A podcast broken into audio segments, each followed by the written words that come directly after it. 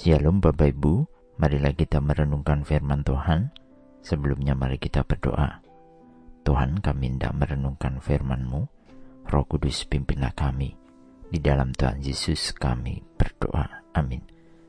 Bacaan saat ini diambil dari Roma 10 ayat 10. Roma 10 ayat 10. Karena dengan hati orang percaya akan dibenarkan, dan dengan mulut orang mengaku dan diselamatkan.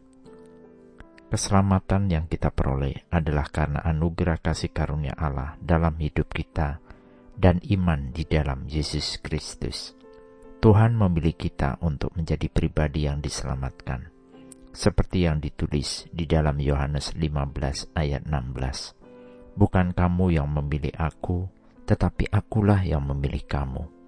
Dan aku telah menetapkan kamu supaya kamu pergi dan menghasilkan buah dan buahmu itu tetap, supaya apa yang kamu minta kepada Bapa dalam namaku diberikannya kepadamu.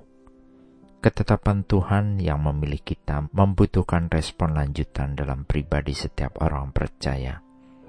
Tidak saja pengakuan secara lisan dari mulut kita, tetapi hati yang sungguh-sungguh percaya dan menjalani kehidupan dalam kebenaran.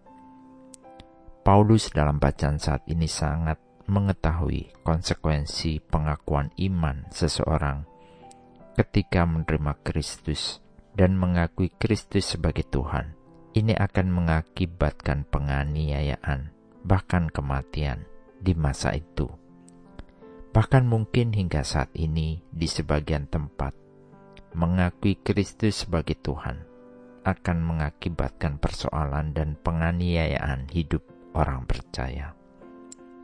Itulah iman percaya. Berani mengambil risiko kehidupan karena imannya. Memikul salib karena nama Kristus. Keimanan itu perlu memperoleh konfirmasi dari diri kita yang percaya. Oleh karenanya, kenapa ketika kita dibaptis dan mengaku percaya, kita mengatakannya dan mengakuinya di hadapan Allah dan jemaatnya supaya pengakuan itu memantapkan diri kita, tidak saja lewat ucapan, tetapi dari hati yang percaya dan dibenarkan. Iman itu adalah penyerahan diri kepada Yesus sebagai Tuhan yang memimpin kita, dan karena iman itu, kita kemudian hidup dalam tuntunan firman melalui Roh Kudus yang menolong kita, baik dalam kata maupun di dalam perbuatan. Sungguhlah kita hendaknya bersyukur, boleh menikmati hidup dalam panggilan Tuhan untuk memiliki iman percaya kepadanya. Karena tidak semua orang menyambut anugerah keselamatan itu. Kita diyakinkan dan telah mendengar dari kitab sucinya. Ketika kita percaya, kita tidak dipermalukan. Roma 10 ayat 11 Karena kitab suci berkata, barang siapa yang percaya kepada Dia tidak akan dipermalukan. Marilah kita terus hidup di dalam iman percaya kepada Kristus Yesus, karena kita akan memperoleh keselamatan.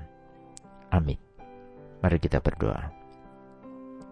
Bapa Surgawi, terima kasih untuk anugerah keselamatan yang Tuhan beri bagi kami. Tolong kami ya Tuhan, untuk senantiasa menjaga iman percaya kami kepada Kristus. Walaupun dalam hal ini kami harus memikul salib, tetapi kami percaya seperti Alkitab tuliskan bahwa orang percaya tidak akan dipermalukan. Terpujilah Engkau senantiasa Tuhan. Di dalam Tuhan Yesus kami berdoa dan memohon. Amin. Tuhan Yesus memberkati. Shalom.